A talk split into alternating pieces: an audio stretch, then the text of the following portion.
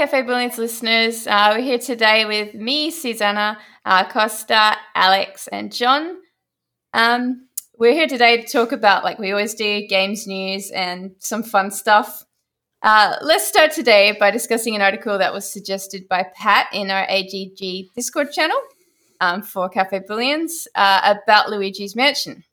Um, and according to the article, the Luigi's Mansion debug menu tracks various stats, uh, and it shows that the game is always aware of how much digital dust Luigi's Ghost Vacuum holds, even down to the milligram.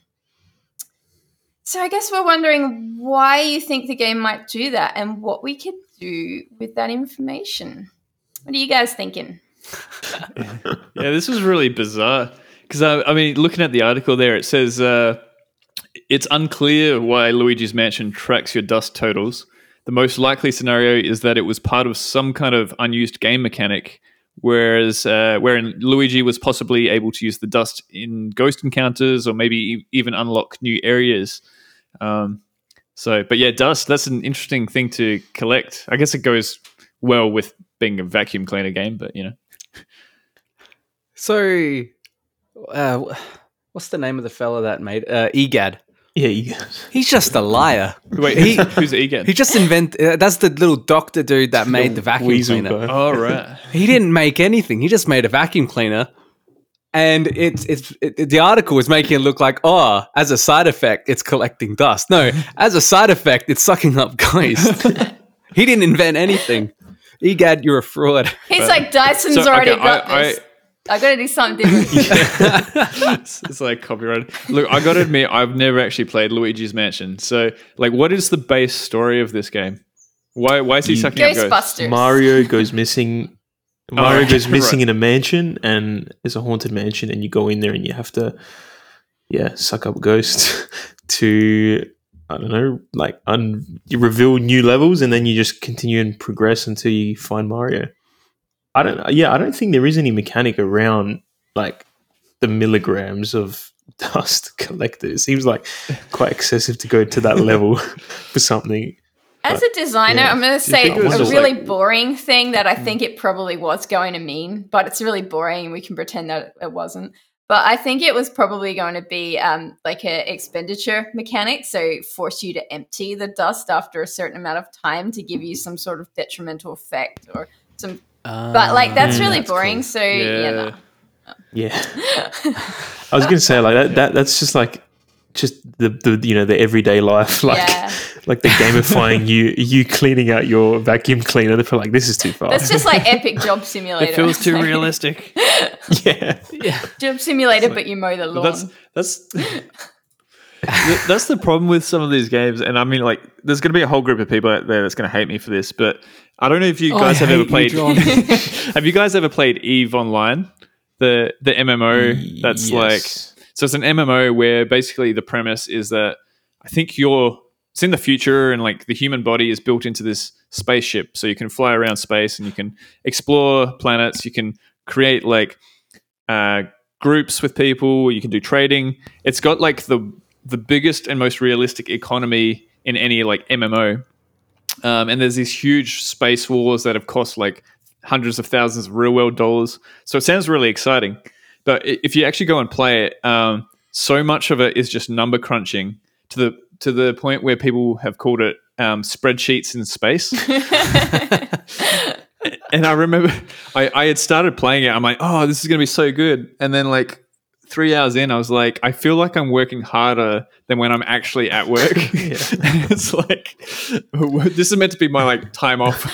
So uh, that's what stopped me from actually. That sounds it. like you know when you have a dream, but your dream is your job, and then you wake up and you have to go to work, and you're like, "Oh, I can't! I just did it." oh, yeah, yeah. and you're tired from working.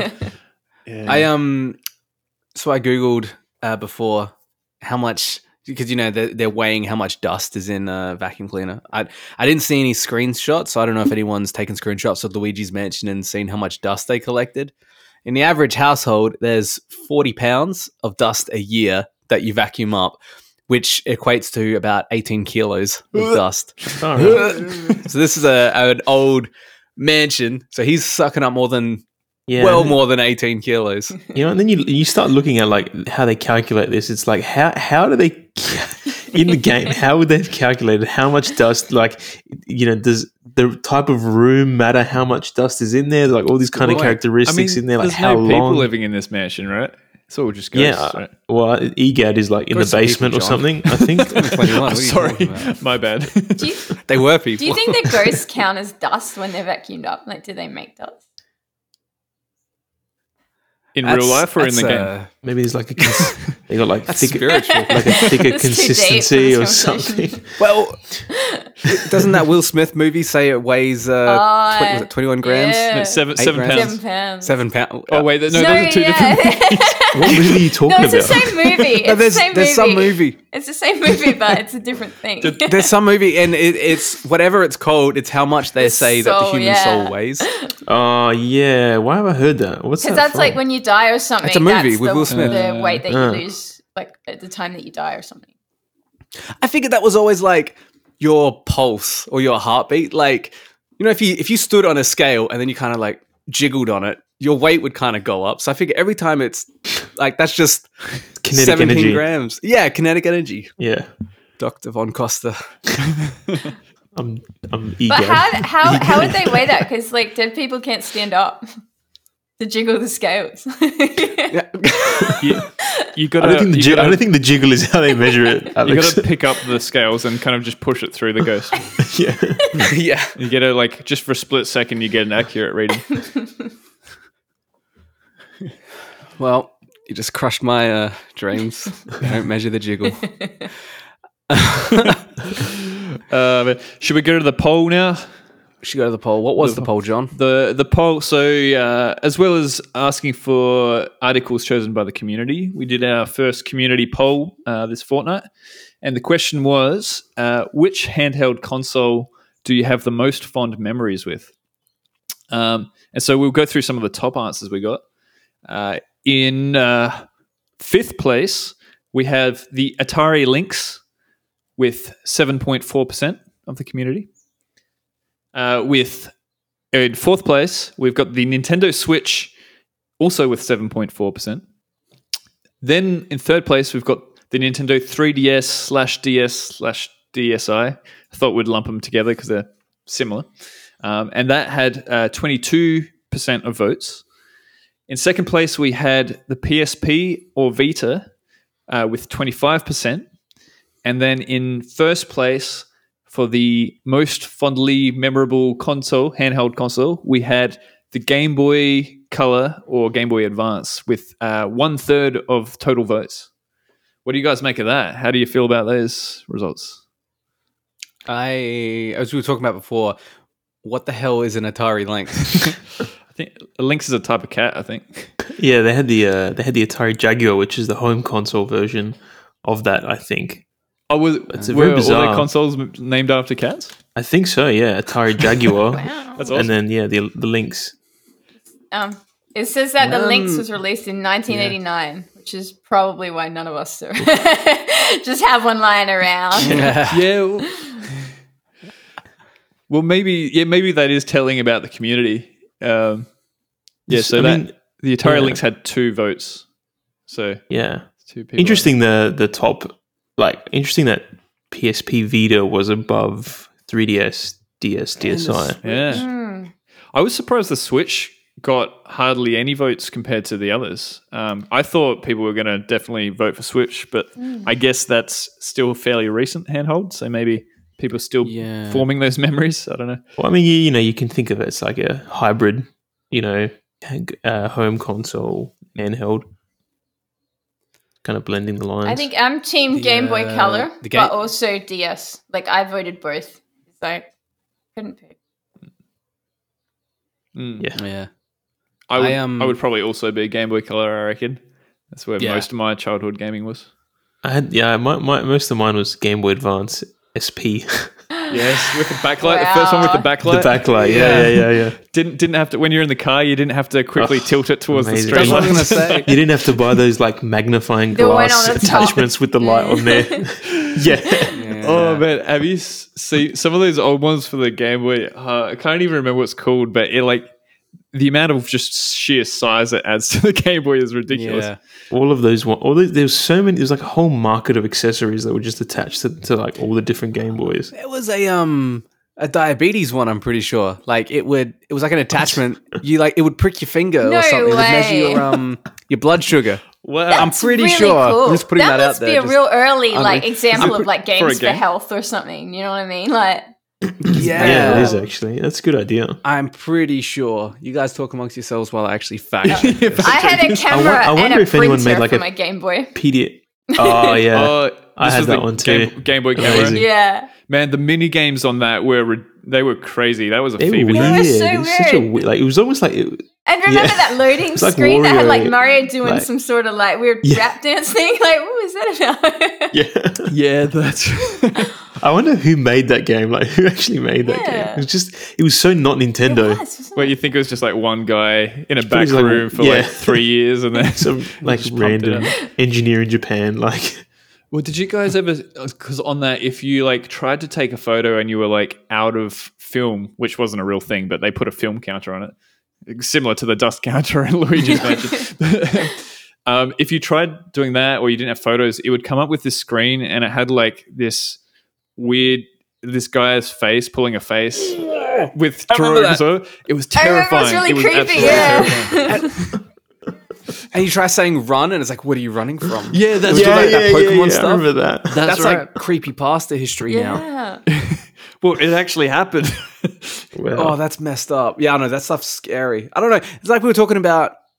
When were we talking about it? The um. Oh, in the um.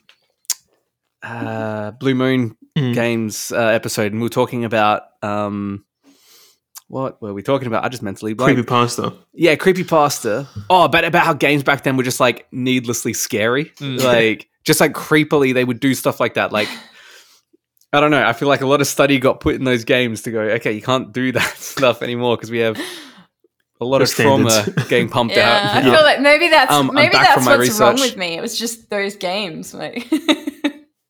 that's it. There's liminal spaces liminal spaces. That's what. Oh yeah, actually, that'd be worth bringing up to you guys. But first, hang on one sec. Got my research. Yep. It was a real thing. It was uh-huh. called the GlucoBoy. Wow. And it turns diabetes blood testing into a game. A new glucose monitor. T- this was it in 2007. Wow. Oh, um, man. A new glucose monitor targeted at children with juvenile diabetes hopes to entice its young users by doubling as a video game, yada, yada, yada.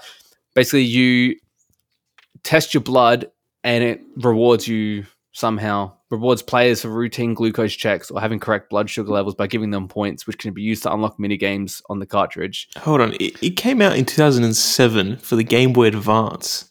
Like the ds was out at that point is this what ended the Game Boy Advance? they just spent so long deving it that they were like, "We've got a ship now." yeah, no. Well, I mean, the thing that worries me, so I think it's an awesome idea, but like, look, I I don't know if you guys ever had. Um, you could get like Tamagotchi, like the Digimon Tamagotchis with the pedometer in it, where oh, you would have to yeah. like like walk around and it would it would count your steps, and then you would find Digimon and stuff. Um, so it's meant to be for fitness, but I had one, and I definitely didn't walk around. I just sat there on my couch shaking it, yeah, because um, I wanted to beat the game. And it makes me wonder, John, what are you this, doing in that room? Game, you have to prick yourself. What's that sound? Get Digimon. Fortunately, I was too young for that to even be a question. but, but, no, it, for me, when I hear like, "All right, this is a game, you have to prick yourself to get rewarded," I mean, mm. is is this kids just like pricking themselves over and over to That's beat what the I game? Thought. If they've proven that you know uh, video games kind of activates that same part of the brain that gambling does to some people and stuff like yeah. that. If you're like, oh, just a few more points, just like getting faint, just like just a, a few more points. And what happens if you maybe they, if you test and your blood found... sugar's low? Do you get a really creepy pasta face? Like, it just knocks them out. But or, Far or Cry if you don't want to do an it, email, I'm disappointed in you. or if you don't want to do it, maybe you could find like a what's a high glucose fruit or something you could just stab jelly beans. yeah, the jelly beans. Yeah, that's right. Yeah, you know? It's interesting. It actually launched in Australia. Wow. Like it was an Oh, Aussie wow. thing. It says here, Oh, that Gluco sounds Boy familiar, launched yeah. in Australia on World Diabetes Day with plans to bring the glucose testing device to more regions soon. So it actually probably was invented in Australia and launched here, and then was going to go to other countries. But Oh god. GlucoBoy no more. So, Costa, you've worked in the health sector in video games and stuff like that. Do you reckon this this would have been a project you would have worked on? sounds like a cool thing. I mean, uh, there's like even um, there's VR games that are designed to track um, a like a an injection, so that um, younger kids, when they have to get a shot or something, it kind of looks like in VR, it looks like a bug. That's I think I've mentioned this before. It looks like a bug that flies on your arm and then it like stings you a bit, and it's actually them putting the injection. in. Oh, And that's right. th- I mean, there's so much like gamification around health. Sorry, Why are you laughing? it's just a funny concept. That's I feel like that would develop fear. I in know. a I feel like that's like- worse. I can't even. even. Maybe, Yeah, I can't put on my headset. I'm getting it wrong. Maybe, maybe it wasn't a bug. It was something, but they they masked it in a way where it's like didn't seem like you were actually, you know, you weren't in a doctor's office and you weren't getting a shot. It was It was something just else. like getting a snake bite. Dude, that'd A be hilarious dinosaur. if the VR level is you're just in a doctor's office getting a shot. But the doctor's like Someone yeah, a creepy Sorry. ghost or something. yeah. if you don't Like stay the game. still, we're going to change have- it into Luigi vacuuming you up. All right, I got to Yeah. ask you guys um, got the because I, I, so- while you're talking about this, Alex, I googled glucose boy, all one word. I want to know what came up first for you guys on Google when you if Well, you I- search. I- glu- I typed in Game Boy Diabetes. all right, just search glucose boy, all one the word. d- is that the new Game Boy? What's the first thing that comes up? Game Boy Diabetes. Glucose Boy. It, it's just normal. Ghost Boy. It's like WebMD or something like that. Yours A is- lot of pictures of hands. okay. Maybe Google's highly. Mine came up with baby names. It started Oh. with Oh, what is the meaning of the baby name glucose boy? Yeah, and as I say, I've got literally none glucose boy meaning on a financial level, by nature cautious and anxious, paying close attention to your expenses. Like, what are you trying That's to tell me, too. It's Google? It's a yeah, I know, You right? bought too many Is coffees it- I today. mean, is glucose boy a common name for a child? What is what? Glucose. glucose, The glucose boy. boy is that a common name for a child? hey, glue. no, I got none of that. I, I, I just got artic- I got a lot of pictures of hands, a lot of upset looking kids, and um, just a lot of Okay, news articles. so this is Google actually just trying to adapt this results to us. So, I Yeah. mean, Susanna, you got kids, right? Yeah. But you know, it says that I'm not Yeah, paying close see- attention to my expenses, so I'm feeling judged for my coffees today. But also, it does. It says that Glucose Boy is a gender neutral name, so it's good to know. Oh, that's It's good. good to know. Interesting, yeah. It is good. I found the uh, VR vaccine video. It's definitely cooler, I think, than I explained. But a lot of the comments are saying that it's quite dystopian. Ooh. Just dystopian blood tests. yeah, I, don't- I mean, it's yeah. If you, I posted the video there. If you have a look at it, it's pretty cool. I don't know. Just the thought of uh, yeah, look, it can be the game's viewed gonna as- hurt you. Yeah, it Like, can be viewed as can't a- dystopian. Oh, it looks pretty. yeah, does. it looks pretty cool. Now there's a kid crying. well, it is. There's so In- many in the kids hallway? crying today. Wow. Oh yeah, he's looking around. There's a a nice little person in armor. I think it Oh, looks it's going to give kids trust issues. It's like I trust this person. It just ran at him. Oh, okay, cool. So they're putting in like a power stone on the kids. Yeah, and it's Um, kind of like they're leveling up the kids. Uh, Right. Yeah. Pretty cool. I kind of want this. thought Can was I get cool. this for my COVID boost next year? yes. The kids aren't even reacting. Damn. yeah, because I mean, and uh, look at the dislike to like ratio on that as well. People really my don't God. like it. I thought it was kind of cool. Hmm. Is it uh, as bad as the Nintendo Online? the ratio, who knows? They just hurt you to your face. It hurts when they take it out of your wallet. They're like that um, Clockwork Um, Orange. They make they hold your eyes open and show you the Yeah. show you the bad port that they're going to make you pay twenty bucks for. But um, Yeah, so there you go. Game Boy, Game Boy Color Advanced. Yeah. Most fond memories. That sounds about right. Yeah. Yeah. And that one person who voted for the Game Gear, whatever that is. Sega Game Sega Gear. Game Gear. Uh, It's another Sega. Yeah, it was pretty popular actually in the mid '90s. You're a Sega boy, aren't you? Uh, Is Sega boy a gender neutral name? yeah, I'm a glucose boy. Glucose boy, Sega boy. Yeah. Um, uh, and for the listeners, um, so we're going to be doing these polls every fortnight, um, as well as the. Uh, s- feel free to submit articles that you want us to talk about, um, and that can be done through the AGD Discord, the Adelaide Game Developers. Um, and you'll probably find a link for that, hopefully, in the des- description of this. Um, or if not, search uh, Cafe Booleans AGD, and you'll find us somewhere on the internet. Hey, get that SEO. That's right. Uh, let's go first bit of news. yeah. So Who's first? Uh, I think I posted first. Netflix is, we've mentioned this before on our uh, podcast, but le- Netflix is launching into video games. They've actually launched um, on Android and iOS, I believe, um, with titles including Stranger Things. So, um, as expected, they've actually uh, now finally launched with the introduction of five mobile games playable initially on Android devices, but I think it's now on iOS as well. Um, the titles are included in a Netflix subscription, and there'll be no advertising or additional purchases required. The initial offering includes titles linked to Netflix shows such as Stranger Things 1984 and Stranger Things 3 The Game. Also included are Shooting Hoops, Card Blast, and Teeter Up. Um, so the company says that the games aren't available on kids' profiles and that a pin like the one used to rope off adult titles will be required to play. Some will be available to play offline. I was going to say that actually feels like a safer way for kids to play, right? Because if you're a mm. kid, you're not paying for Netflix. You know, a caregiver or parent is is paying for it.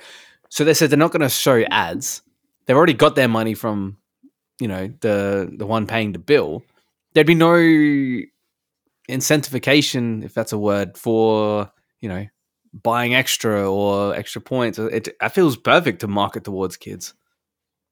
I mean, I think it's the, the nature of the titles, like Stranger Things But yeah, and that sort of stuff. I mean, surely, Um, I mean, teeter up. they would be missing out on an opportunity if they don't do a, a Squid Games game.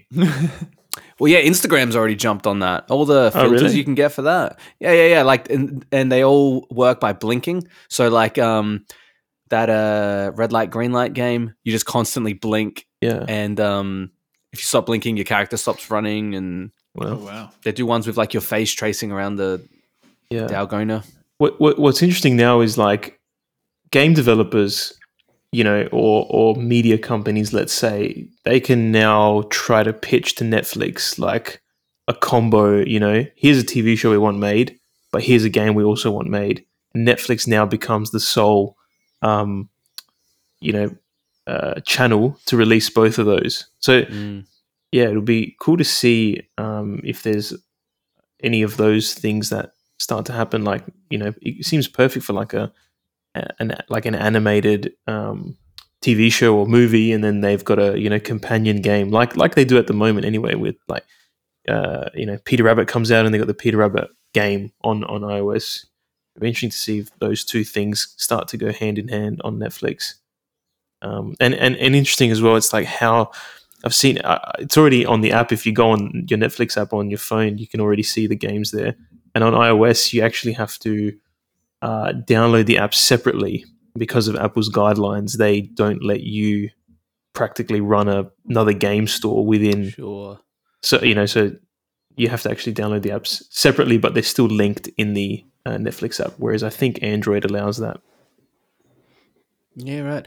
It would be. I wonder if this would be cool, like the next frontier of this kind of stuff. Even though this is brand new, but if you playing the game impacts what you watch, because it's Oh yeah. I'm pretty sure it could be like fair to assume that I don't know what the term would be, but we're not like a one media species anymore. Like we're not Hmm. just watching TV. You're watching TV and on your phone. They're probably banking on this. So if somehow what you're playing on your phone, like um, you know, those games that have mobile companion apps. Hmm. I remember the first Watch Dogs had it where um, you'd play people online and you'd be like controlling the traps around the city and they'd be driving around like mm. uh, even if it was a thing like that like Fallout? some kind of I think Fallout had app. one yeah Fallout uh, had uh, I can't remember what they had yeah the Vault I can't remember they had like a, a mobile companion app as well yeah right or even you know and it kind of seems kind of like they're going down that route. I know Netflix has uh, they've got their choose your own adventure like shows. Yeah, know, like, like, in the uh, Minecraft one, Black Mirror and all that stuff. And that the Minecraft one, yeah. Yeah, maybe you could do more with the the mobile to have different sorts of interactivity rather than just a click and choose like a remote. Maybe you know do actual interactive elements with your gyroscope or moving stuff around or saying things mm. or hmm. using your mic. Or you could Atlanta Falcons and then it plays. So if you're what if you're What's your name? Yeah, if if you're Susanna. like yeah, if you're um yeah, if you're if you're watching yeah, you're watching Netflix, you're on your phone at the same time. If I if you're Netflix, wouldn't you be like, we need to maximize their attention mm. to our machine as much as possible? And they go, mm. well, we're not getting rid of the phones, so. But it is a way for them to be have that competitive advantage over all the other strip streaming platforms as well. Because mm-hmm. mm. I mean, when Netflix came out, it really was the one streaming platform, and everyone went, "Cool, let's go to Netflix." And they've kind of they were luckily they were early enough to get the whole like the same thing that happens with Google, where you want to search something, you say, "Let's Google it," and you want to watch movies on a date, or whatever, you say Netflix and chill. You don't yeah. say stand and chill. In fact, if you say stand, it sounds creepy. Yeah, yeah I was going to say, who stand? but like, have you, you know how Netflix so maybe they're like trying to more, it's like more expensive, isn't it, than like all the other ones? Quite significantly, I think. Netflix? Yeah. Well, they jumped up because of the tax, uh, Australian oh, tax on right? digital goods or something. Right. I was wondering yeah. if like maybe like, you know, if their revenue is a lot more than the other streaming services, maybe they're going, Oh, we can try new things because we've got that kind of increased revenue. But... Not Foxtel. Mm. Yeah, good point. That much. When I wanted to watch the the uh, Zack Snyder cut of um, Justice League, mm. um, not knowing that uh, it also came out on binge, I think it was. yeah. That's what I watched Cause, it Because Go- yeah, Google told me it was only on Foxtel now, so I was like, uh, went to sign up for the trial, realized I had already signed up and used oh, it, yeah. and then it was like sign up for our basic package, which is like, okay, don't judge me, guys. It was like it was like twenty bucks or whatever, um, and then I got in and then I went to click on it, and it said you need to package. be using our premium package to watch oh, this, which is another twenty five bucks. Uh, so, tell me you paid forty five dollars. I paid forty five dollars to watch the Zack. It was on binge. It was on binge. and Netflix is binge, isn't it? Isn't that the same company? No, binge, binge is actually owned by Foxtel. Yeah. It's their version. Of, oh wait, what did I just say? Netflix. You said Netflix owns. Yeah, yeah oh, so, I'm a dope. That's what I meant. I meant Foxtel. yeah. So, well, I didn't even know. I thought binge was just for like reality shows or something at the time. So, yeah. So that one's on me. But yeah, that would be cool because I've watched Walking Dead on binge. So it turns out that's a reality. yeah. So, but yeah, some days. But yeah, so Netflix is definitely better than that. yeah, some days. Yeah. yeah. Right. Um. So what? What other Netflix titles? So, Costa, you mentioned Squid Game. They'd be crazy to not do one. Mm. What other Netflix titles would lend themselves to having a game? And potential poll. I've been watching a lot of The Crown lately. that would be cool. Are you able to make a game out of the politics and the, the Crown dating simulator? That is really great. You gotta, that you gotta, The Crown, though. Pe- uh, really well done, isn't it? That show. Like I was like, this is going to be heaps yeah, boring, really and then I, like I was like, whoa, like it's really good. yeah, it's it's kind of slow moving, but it's like one of those things that after you get into like three or four episodes, it's kind of addictive. But I, I don't know how the the royal family feels about it. Um, I think from what I read, uh, the latest season because I think they were starting to talk about Princess Diana and stuff. Yeah, they were starting to get a little more um, flexible with the truth. Um, because I think I read they had a uh, someone who was Princess Diana's friend come on as a producer to kind of help them stick with the accuracy, and she ended up leaving during the uh, the next season's uh, writing process because she felt they weren't sticking to the truth enough. And yeah, that always so. yeah. That's that's not a good sign, especially if they're a friend of Princess Diana's. Yeah, yeah. So it's like um, I mean, there's so many that have done that, but the Queen movie that came out. Mm.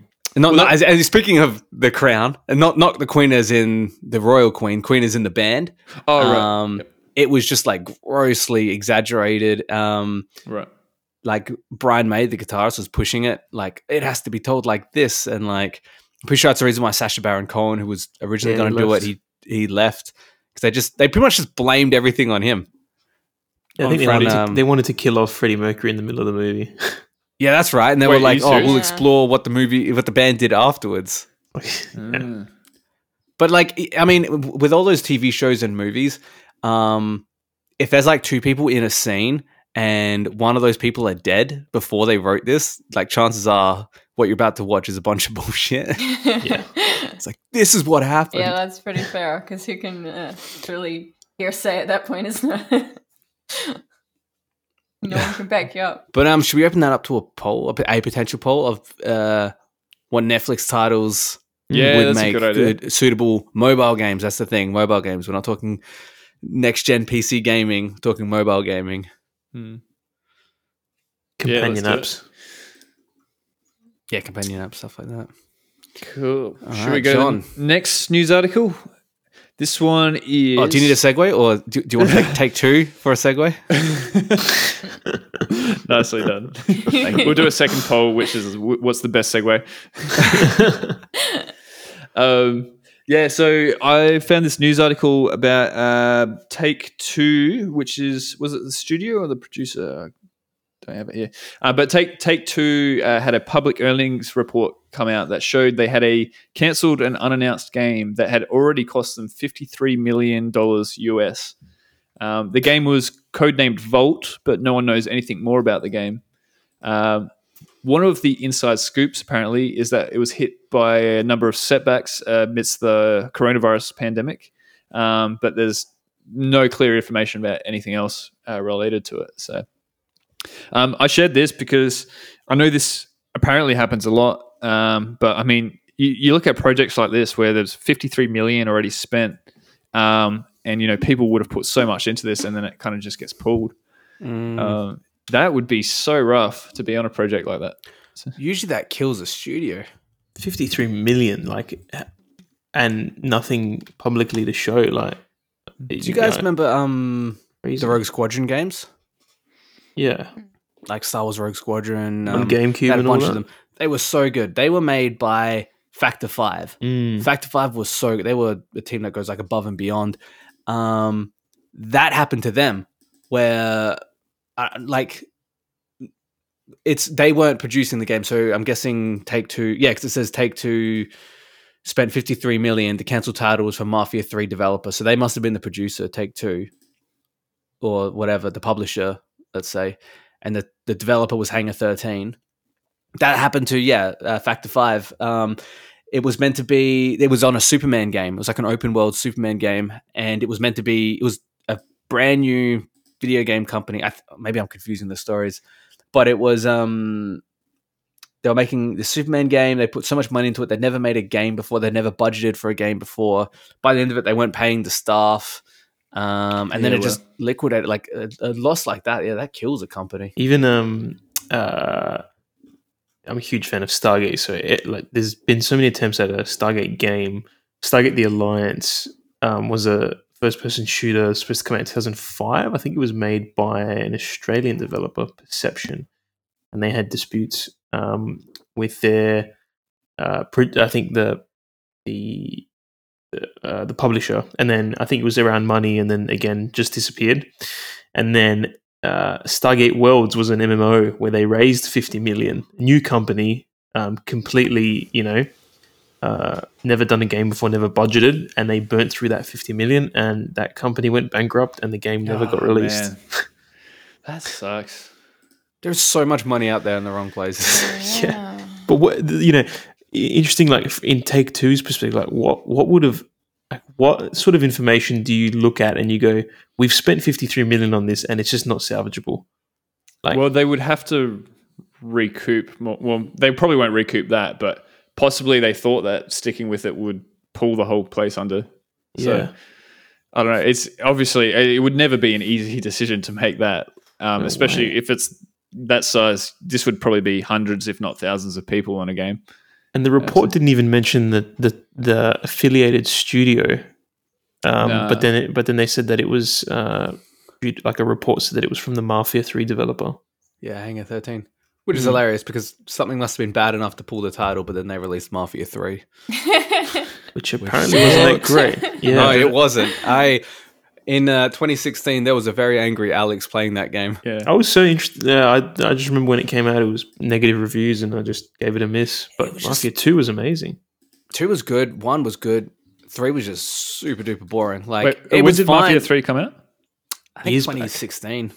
So oh, this okay. game has probably been been in development uh, like since then. Really, they haven't. Re- I don't think they've released another title besides yeah. the definitive edition. The definitive edition, which again, buggy as hell, is gross. Possibly. Well, because you, I mean, possibly that's related though. You know, if they had a whole lot of people working on this project, then mm. they may not have had the mm. resources to work on these other projects, or these, or definitive edition was maybe. This is pure speculation now, but um, possibly an attempt to kind of recoup some money mm. and quickly yeah, kind of make some money. Or maybe because they only remade yeah. um, one. They made that re- they remade one from the ground up, but I'm pretty sure two was is just a reskin, and three had just come out anyway. Okay.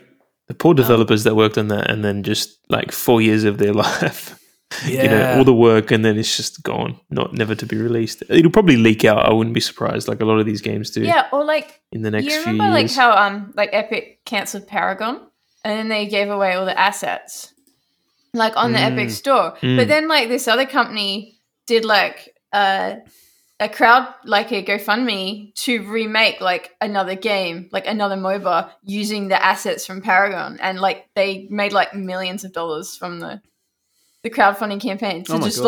like remake a better Paragon. Wow. Like, reuse the assets. Yeah. Are they open? Are they open source assets? Like, can you yeah. use them for commercial purposes? Yeah. So, um, Unreal wow. when they they yeah like decided to just give a give them all away through the store, like through the Unreal store. Like, I'm pretty sure there's no restrictions on their use at all. So, I think you can't resell the asset, like because mm. it's free asset, but I'm pretty sure yeah. you can use them in commercial games with. But I mean, it, works in their favor. You know, they'll make money off the the title if whatever title uses it and then gets big, they make royalty off the engine. Yeah, yeah, yeah good works point. in their favor. But yeah, imagine canceling um, a game for yeah, someone to then of... remake, pretty much remake that game. Like, yeah, there's been a bunch. I remember there was um, uh, was it the Darth Maul game or was it the Boba F- or the Jango Fett game? one of them, or might have even been another. Star Wars thirteen thirteen. I think yeah. is what you're talking about. That never got released. LucasArts, I think, it was the last game they um, were working on before Disney, or Disney bought them and then basically scrapped the game, even though it was like on track they, to be. Apparently, they kept them all in the dark with that. Like they made it seem like it was going ahead. That I think that was in that Blood, Sweat, and Pixels. It, it is in Blood, Sweat, and Pixels. Very mm. good book, actually. Recommend it if anyone hasn't read it. I remember one of the um, one of those Star Wars games that got cancelled. They showed the footage of it, and amazing. You yeah, you're in, you're on Coruscant, I think, and I think you're, you're playing as a clone trooper or something, and you get in a ship and you just fly into the sky and you keep flying far enough and you you go into space. Like I have not seen uh, a game uh, that that does that think, lets you do that transition. I think you're thinking maybe of uh, Battlefront Three. That's what I'm thinking of. The, was the cancelled Battlefront cancelled, and that one was uh, supposed to come out, I think, like 2007, and it would, you know, it had that mechanic of being able to play like battle on land and then fly all the way to space, and it would have this like it just seamless. Yeah, which yeah. I, I, I, I mean, I, again, know, there's probably some game out there that does that now, but at the time was like pretty revolutionary. I rebuilt that just that idea in Unreal Engine last summer. Yeah, and oh my god, it was so satisfying. Um, because the Unreal Engine's new um atmosphere mm. uh, makes it so you can just make you just drag an element in and it just creates a planet.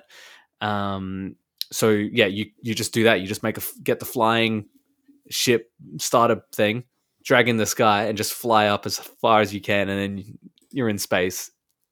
You release that, Alex.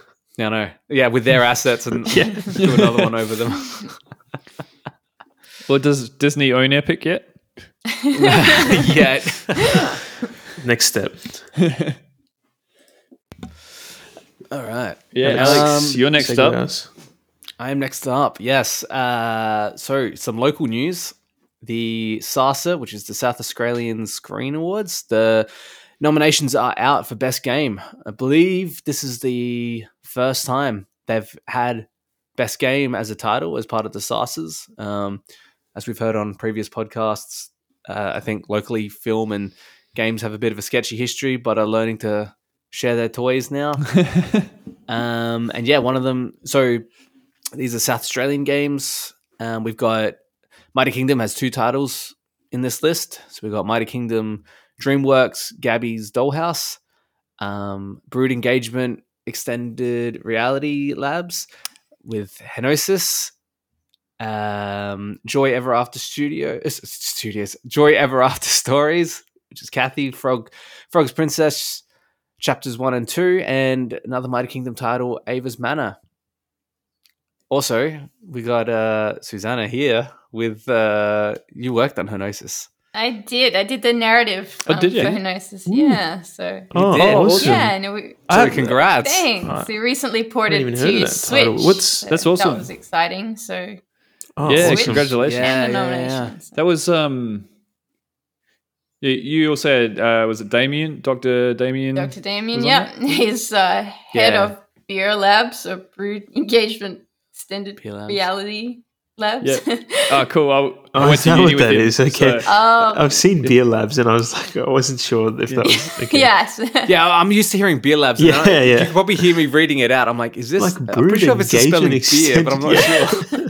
but I knew the name Henosis, and I was like, that's Susanna. So then I was like, okay, yeah, that is Beer Labs. and um, the that's awesome. Um, and, uh, how big was the team, Susanna? Uh, so most there was quite a, a, few people involved in the the level design and the coding aspect. Um, but the the artist uh, Andrew, he he's amazing. He did all the art himself. So all of the backgrounds, all of the animations, all of the characters, all of the enemies, um, the interface, the UI, the concept art, the promotional art, everything himself. So I, I was, um, I think, yeah, really big commendations to to Andrew for that was just amazing that you know he just pumped that out and you know and it's beautiful, beautiful art. It's like inspired by like all these um, really cool kind of surrealist stuff. Um, there's a lot of Giger feel to it. It's uh, a really, really cool art style. Um, and yeah, uh, yeah, awesome. Dr. Damien and his team, um, the the level design and a lot of that hard stuff there. Um, and then I just get to do the fun part with the narrative. So.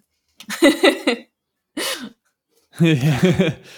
awesome. So how did that work? Was it um, they had the game mechanic already, and then um, they wanted they needed a narrative, um, or was the narrative in tandem with the game design? Yeah, so he kind of like um, Andrew came up with the the kind of the big mechanic that he's got around this kind of um, this water droplet type motion. So this type of motion that clings to things and then kind of zips across things.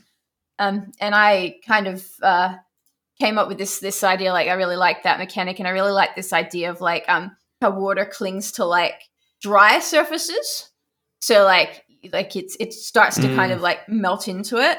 So then I um kind of went with this idea. Like I really like this idea of like uh like it's you know what happened is like I, I feel like like the narrative that I came up with is kind of like hinted through the game, but it's not a huge part of it. But like I'm real we're really keen to do some more DLC where more of the narrative is kind of come comes out.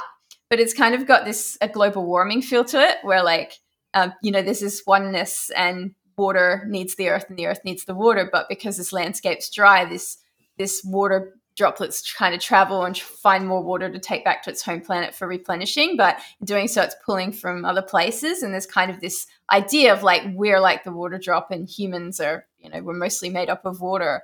But like, what are we doing to the landscape? What's happening to the landscape? So I kind of pulled all that in and, and wanted to have this idea of like unity and consistency, which is what henosis means. It's this idea of kind of like unity. Um, it's like a Greek Greek word, mm. and kind of this: uh, what is the mm. impact of what we're doing, and how does what we do affect the world around us, and how can we kind of not be that way, but not spoilery. yeah, yeah, yeah. That's good. And um, how how long how long was the development and how long were you in that development for? I think it was it was quite a while. It was I reckon about four years that it was working on it. But to start with, it was just Andrew. He did a lot by himself to begin with, and then uh, started bringing in other people. Mm. And then um, really early on, I had some say in the narrative stuff, and then you know just checking in and doing little things here and there. But um, I really didn't do anywhere near um, what the others did. But I'm super keen to. Ah, you did the narrative. Thank you. There's no game without the narrative. yeah.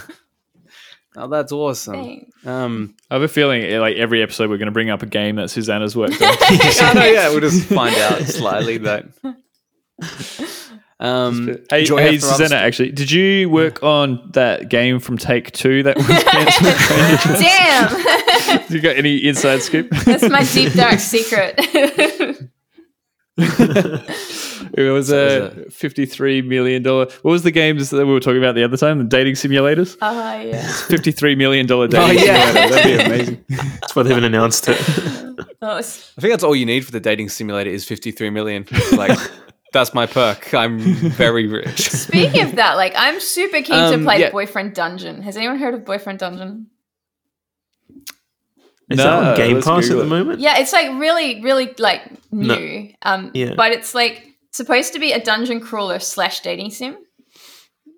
mm. And I am pretty Real keen to see oh, how that works. But I think what happens is you oh, you like man. walk around dungeons and date people, and then those people somehow become your weapons. Like they become like a physical weapon that you equip or something. if you, I don't know. I'm I am keen. What yeah, what an interesting mechanic. That is an interesting mechanic. It is, isn't it? It, it looks very much like um, Bastion and Transistor and Hades. That kind of oh, like yep. style, similar gameplay. Boyfriend. I, I I typed in boyfriend dungeon game just because I didn't want to have boyfriend dungeon in my Google. Because it was it was already auto autofilled for you, Alex. You know. So uh, you, have been flagged by the FBI. okay, yeah, the dude's got a the dude's got a sword. Okay, so it's like it's like a quirky. I don't know why I thought it'd be serious. Like obviously okay. it's going to be some kind of quirky thing. But go, go down to like the first GIF they've got. It's like all the enemies are these cocktail martinis, just dancing around on a dance floor or something on the Steam page. that looks oh, great. Oh, that, that, that looks really great. Steam, not Google Images. yeah, I'm so keen for this. This is like what a what a random combination of genres. I know, right? That's why I had to mention. And they call your weapons say. Baeblades. they call your weapons Baeblades, as in B A E blades. blades. oh, Beyblades. it's on. Uh, it's on the game. It's on Game Pass actually. I, I, thought I saw oh, awesome. it. Yeah give it a. I'll give it a shot.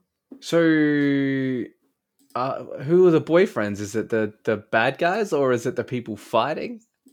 It depends. What's your flavor, Alex? What's my flavor? Am I um? You into villains oh, no, or these, heroes?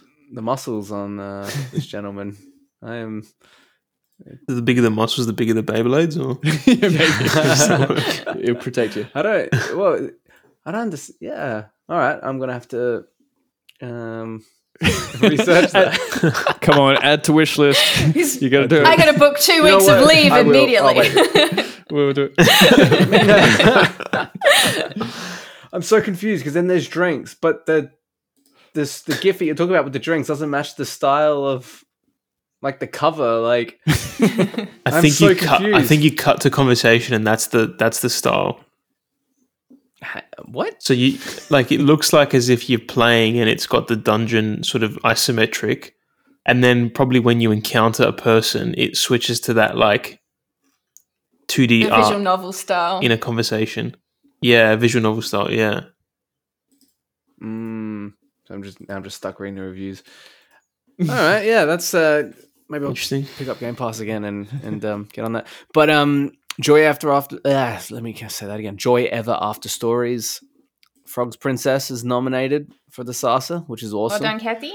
Um, well done, yeah, Kathy. Well done. Yeah, Kathy's been winning all those awards lately, hasn't she? She has been. She's been cleaning been, up. Yeah, rightfully so. Though. She does heaps for the community. She does heaps. Yeah. If you're out there listening, hello, Kathy. um, and then Mighty two, Kingdom dominating as always. Two Mighty Kingdom titles. Yeah. yeah. I know. I'm uh, pretty sure Ava's Manor has done really well from what I've heard. Is Ava's Manor their own title? I think it is mostly. I can't. I can't remember. I think it was in partnership with another company, maybe. Yeah. I'm not sure. Oh, this it must be. One, uh, yeah, this is the one that's. It's like a solitaire adventure game. I think. Oh, yeah, yeah that's the yeah. one. Yeah, yeah, yeah. And you're fixing up the house. I think it was with a publisher. Yeah. Yeah, I believe so. Yeah, yeah. yeah think it was with Yuken Yuken Games. I'm not sure if they're the publisher. Yeah, right. But yeah. Well, um, oh man, it's. I mean, it's a good lineup of of uh yeah, I don't know who uh, who I put my vote to. that's, uh, that's especially when one of them is in the chat with us right It's good. Just on that, we have to. No favorites. Publicly, we're all neutral, but privately, we have our. our oh yeah. but um, yeah. So uh, the awards are going to be hosted Friday, the third of December. Um, so I guess stay tuned to the AGD Discord, and there'll um probably be some buzz around that. Mm. Costa. Yeah, speaking of Australian startups making waves. oh, we, we, we spoke about this on the podcast previously um, around NFT gaming startups. But yeah, the trend seems to be that a lot um, that Australia is home to a lot of these NFT gaming startups. Um, and I thought, so an article came out um, on this in the Sydney Morning Herald, sort of talking about all the different companies in Australia that are doing uh, NFT video games. So um, they did a so ZED RUN um, is a really popular one um, by Virtually Human Studios. Uh, Illuvium is another open world RPG created by uh, uh, some brothers, the Warwick brothers. Immutable X is another NFT trading platform and the marketplace behind the trading card game Gods Unchained. Hmm. Um, and there's also Crypto Gaming United, which lends NFTs to blockchain gamers to help them level up their skills. All of these within Australia, all of them worth, you know, currently like billions of dollars. Mm. So it's this it's this whole industry just propping up in the last year or yeah. two um, around this new type of business model. Um, Isn't it interesting how NFTs like just keep coming up now though like in the gaming space it's everywhere and and i, I saw uh todd, todd sweeney from epic he said he basically came out and said um nfts are the future and then I saw Phil Spencer from wow. Xbox say NFTs are not the future. so was this um, like a tweet war or something? well, everyone's just coming out and you know having having their opinion on it. But I just found it really interesting that Australia is hosting a lot of well, it's like a lot of these companies are coming out of Australia, and I guess it sort of like poses the question: what what makes Australia so special for you know enticing these kind of startups, or even just like to develop games? Like, what is it that's that's unique, and what is it do you think that's propelled these uh, companies to to exist and to flourish? Is it two parter? Is it proportional to other countries? Like, are we putting out? I don't know five or six companies, but Brazil or something is putting out seventy of these. Like, I mean, proportion that we're doing a lot. I, I, I think I think yeah I think we are given given the the population of um, Australia uh, definitely and like even um, ZED RUN the the horse racing game they just raised twenty million from a really big uh, venture capitalist uh, Andreessen Horowitz which is like a huge um, mm huge uh, VC like venture capitalist in in America. So like they're attracting international um, investment as well. I'm gonna say, and this is my unresearched opinion, but you know, talking to uh, we had James Marshall on, and and you and I Costa have dealt with the startup world and, and stuff like that around the place. My assumption would be that you know, as James said, Australians are very conservative with investments and because this is such a buzz one it's such a buzz at the moment but two this isn't like investing in a um, a freemium game where it's like, oh, you know, um, for every dollar invested, the average player invests like what is it, seven dollars or thirty dollars. This is saying like a huge investment for little, proportionately little amount of work compared to like you know thirty-seven million dollars for an image. Um, I think you know, to me, it's uh, in a in a negative way. I think that paints that puts a perfect image of Australians' mentality towards investing, which is low they want a low risk, high reward kind of thing. They're not willing to make the risk, and everything is pointing to say that this is a quick way to make cash. Mm. But I mean, a lot of the investment is coming from international, which is yeah. Know, not Aussie investors. I would say it's just Australia. I, yeah. I, think the hype around NFTs is everywhere, pretty much. Yeah. Um, mm. And even, I mean, like we'll stick to NFTs, but if you expand it to blockchain, uh, was it El Salvador wanted to make it their main currency or something like that. Yeah, wow. which is just the, the hype is unreal in some places.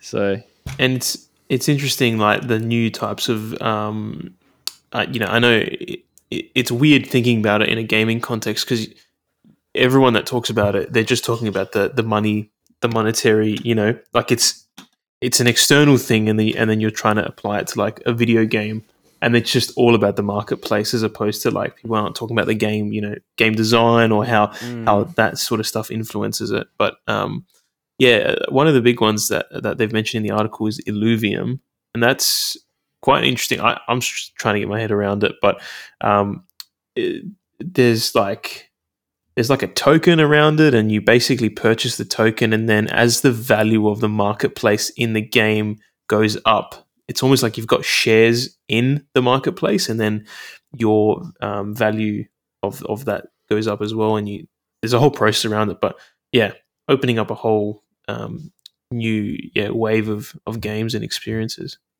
That's interesting. Mm. Uh, um, that's a good point though. You bring up is that no one's really looking at the potential of the technology; they're looking at the money. Like yeah. I think NFT, I think of uh, images. Yeah, the monkey uh, image. honestly, honestly, take a look at took, take a look at Illuvium. They're trying to do the first AAA blockchain game, um, and they just released their gameplay trailer. It, it's it's basically uh, they're trying to take the concept of Pokemon of cap- capturing Pokemon, um, and uh, they're applying that. So they got like a limited, you know, set of uh, like beasts or animals that, that come out and they got like a first generation kind of like pokemon. You had the first game you had first generation then second generation third generation and it's just always a limited set of that and and the rarity around where when you find and like how often you come across those kinds of like pokemon basically. Um yeah. Interesting. Complex but interesting nft is like the uh weekend junk food. It's like we work working so hard for like um, reducing energy usage and making the planet greener and shit, and then NFT comes out and they're like, yeah, you know what? We all Quick deserve money. a break. Let's look into this yeah. huge powerhouse. And I mean, there's I think there's a lot of I think like Immutable is another like that's an that's an Australian company as well, and they're looking at how to um, make it more green. Like they I think. Mm they've they've come up with a way of scaling it in a way where it doesn't spend as much um, power and all that sort of stuff. So yeah, I think where there's a problem, they'll, they'll someone will come up with a solution around it. There, there's definitely a number of efforts for that kind of thing, and I, like I. I heard someone compare NFTs and crypto to kind of like the internet. I think we were saying this last time as well. So it's like when the internet first got big in the 90s, um, there was the big dot com bubble and everyone mm. was like super hyped about it. And then uh, heaps of people invested in it, and then a whole lot of like websites tanked and stuff just because it wasn't a mm. mature technology yet. Yeah, yeah. Um, but then like if if you said that did the internet fail, well, obviously it didn't fail. It just it needed more time, and I, this is probably the same thing with any new medium. So yeah, early, early days, and I, and I also think it's one of those kind of chicken and egg things where it's like people were probably overly hyped about it but because so many people are hyped about it, it's actually getting a lot of interest from people actually trying to develop it into something more mm. stable. So that's a good point. Yeah, it'll it'll probably stay around in one or several forms, but whether that's what we see today, who knows? So. Yeah, for sure. Talking about lots of money, um, another article uh, that I came across was well, probably everyone would have seen this, but Unity uh, purchased uh, New, uh, Peter Jackson's New Zealand-based Weta Digital. Um, so Yeah, wow. the deal it was a 1.625 billion dollar acquisition of the technology division of Weta Digital, um, and the deal promises to make the tools used to create Gollum for Jackson's Lord of the Rings, Caesar from Planet of the Apes, and characters and settings from a slew of other movies um, available to creators over the world. So at some point, Unity plans to make Weta Digital's tools available to creators through a cloud-based workflow uh, with a software as a service pricing to be announced later. So under the deal, Unity is obtaining the Weta Digital suite of VFX tools and technology and its team of 275 engineers who will join Unity's Create Solutions division. And another interesting point to this was that the entire um, deal was hatched over Zoom. Oh man, that's Over awesome. Zoom, over Zoom and tequila, apparently. Zoom, zoom in tequila. When you say hatch, you mean like Like they made the deal remotely Like over the evil Zoom. like scheme they was like they hatched. closed the deal? Yeah. Yeah. How do you Well, do a like a- handshake on that? Is like a it you billion just send dollar hand deal. emoji or something? Yeah, exactly. That's um Dan Thorson on LinkedIn. He he summed it up really well. He just said because they're doing this and then Unreal's doing everything that they're doing, that we all win with Yeah. this, Yeah. with these two giants like right. fighting each other. Like we just win. Yeah, 100%, yeah. it's true. So I mean, because the ones they're looking at, uh, like Gollum, from Lord of the Rings, and Caesar from Planet of the Apes. That's the the big draw. There is uh, facial tracking, isn't it?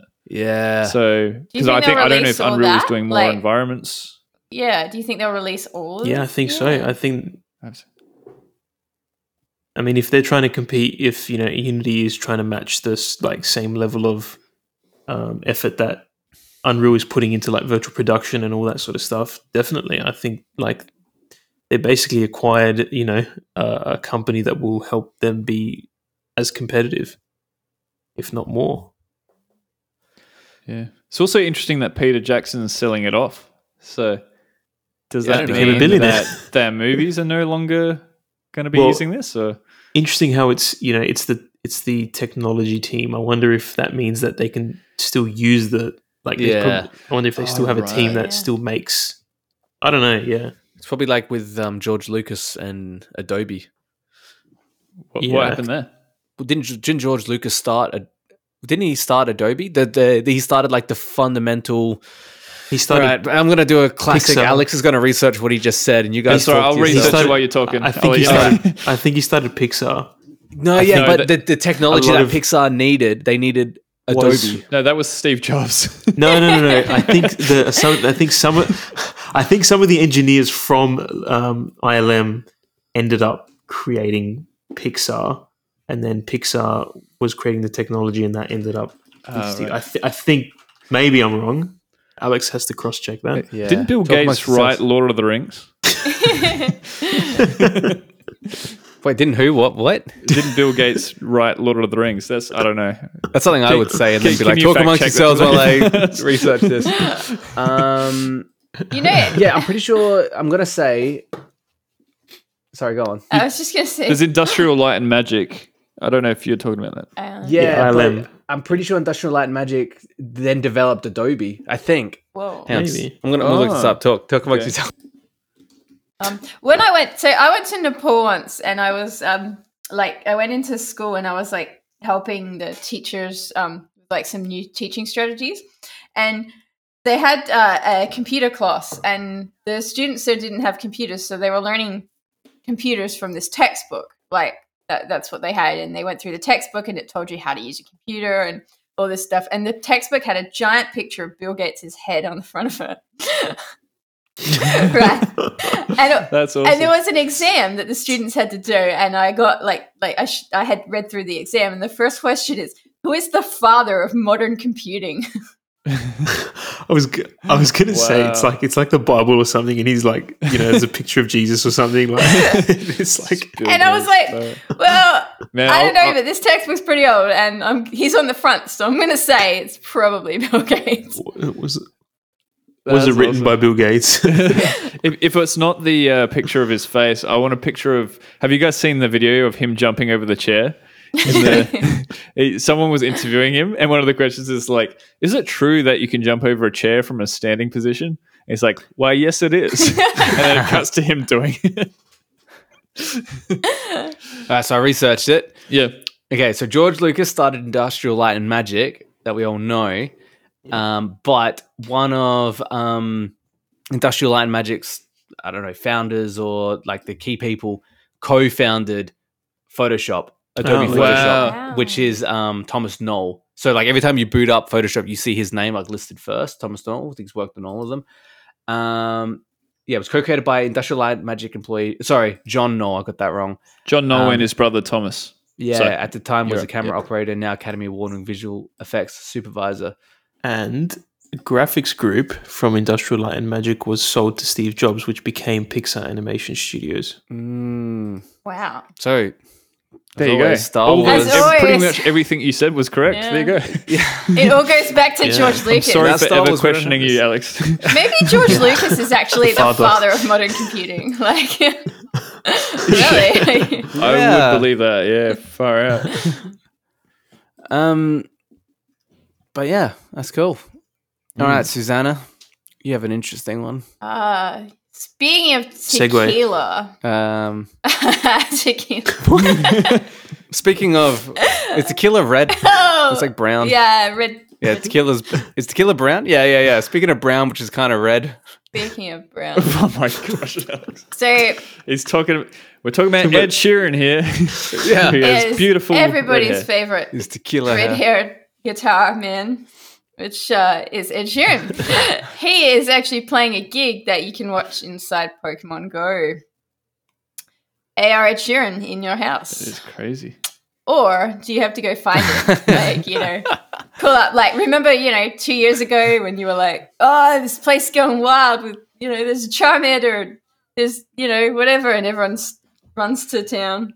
I remember when I got my first There's Jolteon. I got my first Jolteon, and I'm like, everyone, Jolteon's here. You got to get here right now.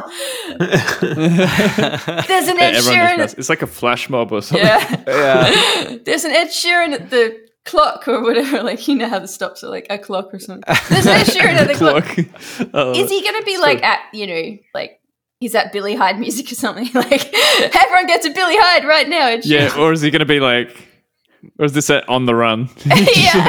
Everyone's just crammed into an on the run petrol station with their phones out, staring at like the the frozen food section. a hologram of Ed Sheeran is there. But like, I also, wonder, yeah, I wonder how you yeah. get to see him. Do you have to hold your phone up the whole time, like you do when you're swiping to catch the rules?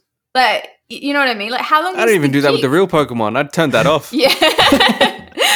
I turned off the AR part. I'm like, I'm not doing well, that. So you just get do a CG. Do you guys play Pokemon Go? Not anymore. I stopped like a year. Ago. Yeah, I mean, I'm a, I'm a, I'm a 20 something year old guy with a beard. Before, like, I can't be holding my phone up in public in random spots. I have to be able to look down at my phone. Otherwise, it doesn't look good. Uh, I don't know. When I first started playing Pokemon Go, because I've always been into the Pokemon games, and I was like, oh yeah, let's give this a shot and I like I went out of my house at like 1 a.m. because for some reason that's when I was trying it. Went down to my local park and I just was like I was walking through my park for like 45 minutes and zero Pokemon appeared. I'm like, this game is crap. and so I've Pokemon's never played it since. Oh wow! but I think, yeah. I, in retrospect, I think I was just unlucky because yeah, that's it's now you know one of the biggest Pokemon games. So well, they changed the how the mechanic when COVID happened, like, happened there when COVID happened during lockdown, because you, you can't leave your house. So they were, were like, all right, the Pokemon will kind of come to your house. Like they'll just spawn if you still stay in the same spot. Isn't that crazy? A pandemic changed the game mechanic. Yeah, especially because that's what that oh, wait, game mechanic as, as was. Like, like it made you walk. Like that was the the mechanic. Walk, yeah. Yeah.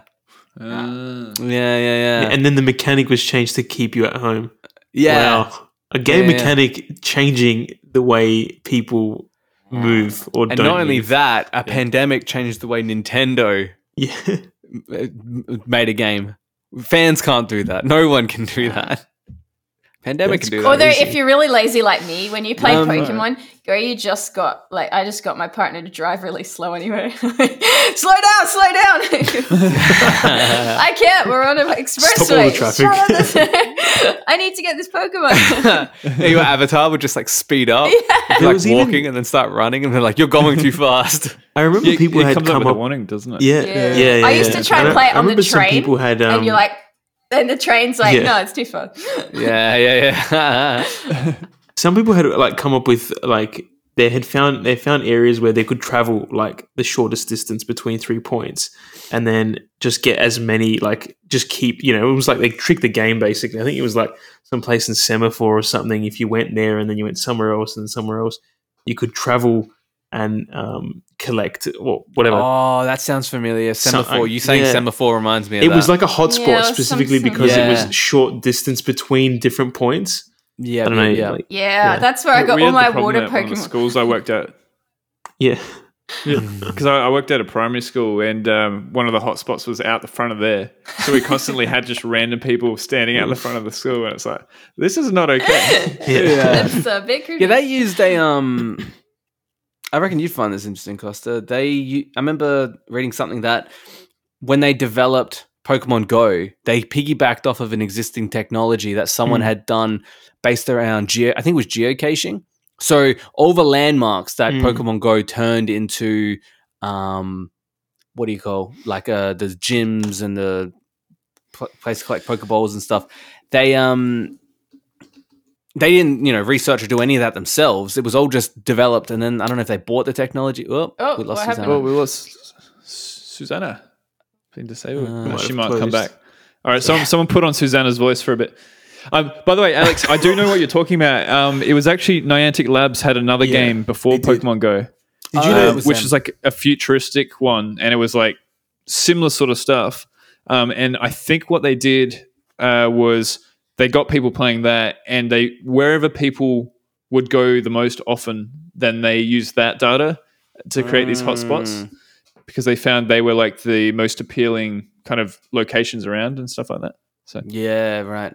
Oh, a yeah. lot of people love the weird little and, park toilet and, in my and place. Did you know? Did you know? I think um, in the antique, no antique. I don't know how to pronounce it, but they they did a Harry Potter game after Pokemon Go, mm, and that and that just recently shut down because it wasn't successful. Yeah, people hated it. I never got to play it, but people just I, don't know like, why. Yeah. For some reason, people just thought it too, too well.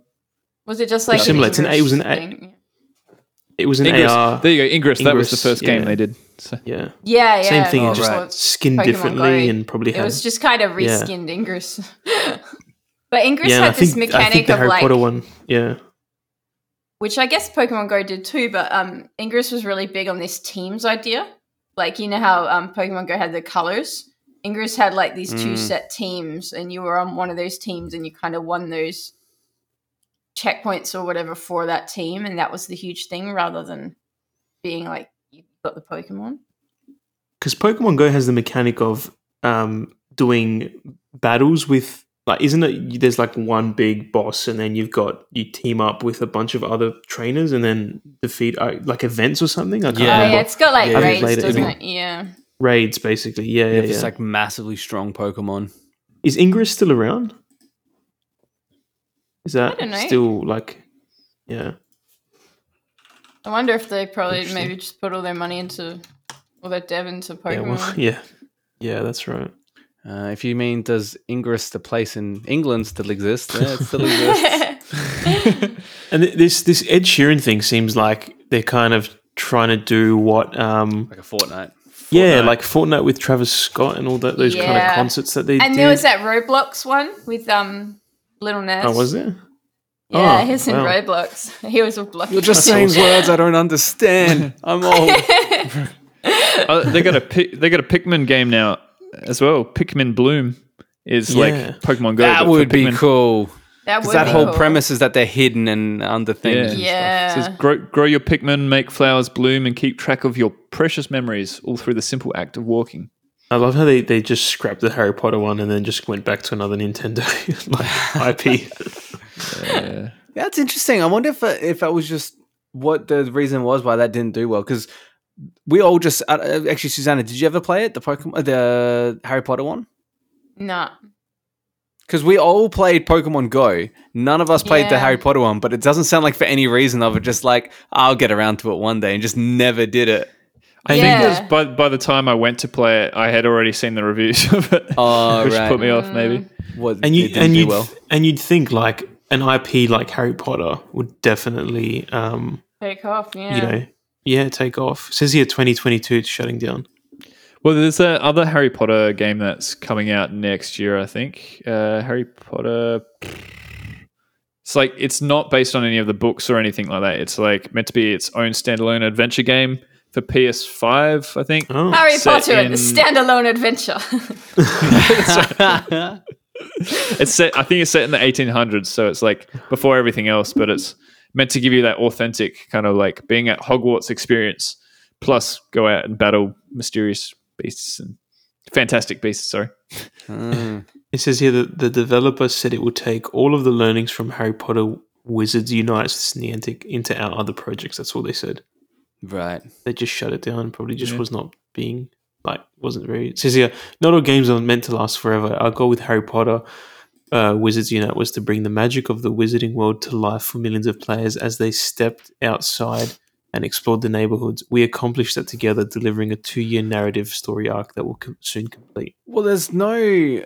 I mean, Pokemon from back in its Game Boy days has always been about exploration. So, chances are, if you're playing that game, you have some kind of inkling towards exploration. There's nothing in Harry Potter to even remotely suggest their fans are interested in exploring stuff. If anything, Harry like Potter's it's- based around the idea of you. s- I sit down and you entertain me. Yeah, yeah. I wonder True. if like timing was bad for that Harry Potter game too, because you know how there was all that stuff about the writer and like people like boycotting Mm. it, and Oh, like yeah. I wonder if the timing was just It off also as yeah, it also launched June 2019 and then straight into COVID. So Yeah. Mm. Well, that, that's why I think I'd be interested. So this other game, it's called Hogwarts Legacy. It'd be interesting to see how that's received, because if people are still boycotting Harry Potter, then maybe not. Uh, Yeah. Yeah. Maybe won't do so well. So. I saw a meme a few months ago that said, um, I don't know, it was it was this whole article about Gen Z's like what if you're Gen Y, uh, no no millennials, sorry millennials, we're like the new baby boomers. So like it's all these memes of Gen Z giving millennial shit, and one of them is like, um, like a open letter to uh, millennials being like. Your Harry Potter house isn't a personality trait, or liking Harry Potter isn't a personality trait, and I Oh my felt so old. I was like, I just thought it was a universally That's- loved thing. That's so funny. Oh, They're just jealous well- because they didn't get Hufflepuff. Just saying.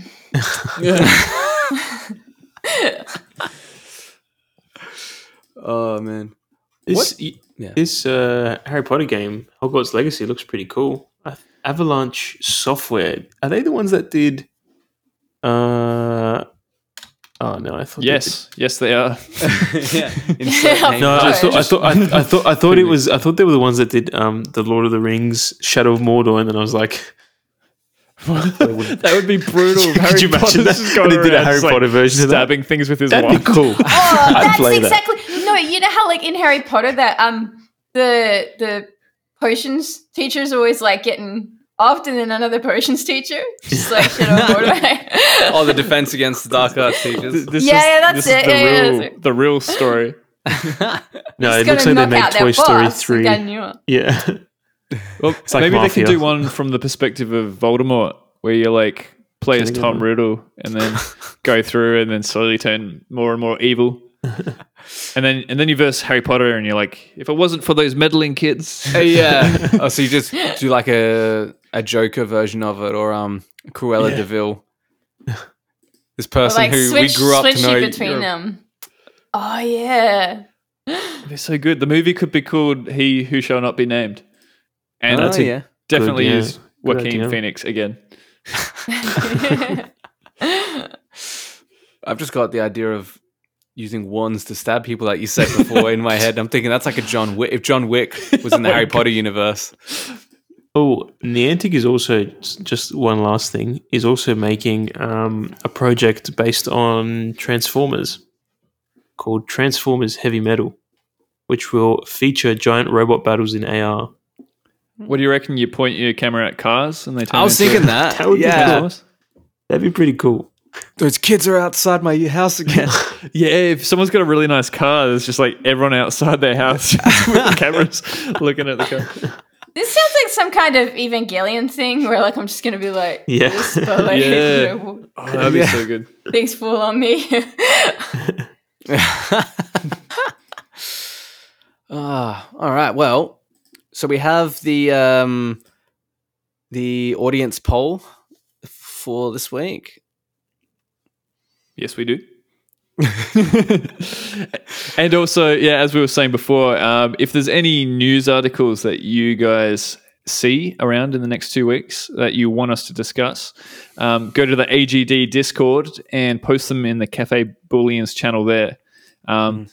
We will pick at least one, um, depending on what we can fit in. So, you know, if we get a lot of good ones, we may be able to fit in two. But yeah. Yeah, so the the uh, Luigi's Mansion one came from Pat in the Discord this week. So yeah, we're very keen to see uh, what else you can put, what else yeah. you can share. So, and um, the poll will be, um, what is it? What what what Netflix owned property would make a good mobile in heavy emphasis game? Yeah. All right, everyone. Thanks for thanks for tuning in. Thanks for coming along with us. One day we'll actually drink a coffee on Cafe Booleans or a tea or I have something. you had tea? I had my tea. I was I was watching Susanna. She had a water bottle, and yeah. I had my yeah, like an epic huge well. one. All right. Well, Costa, cue the music. I'll cue it.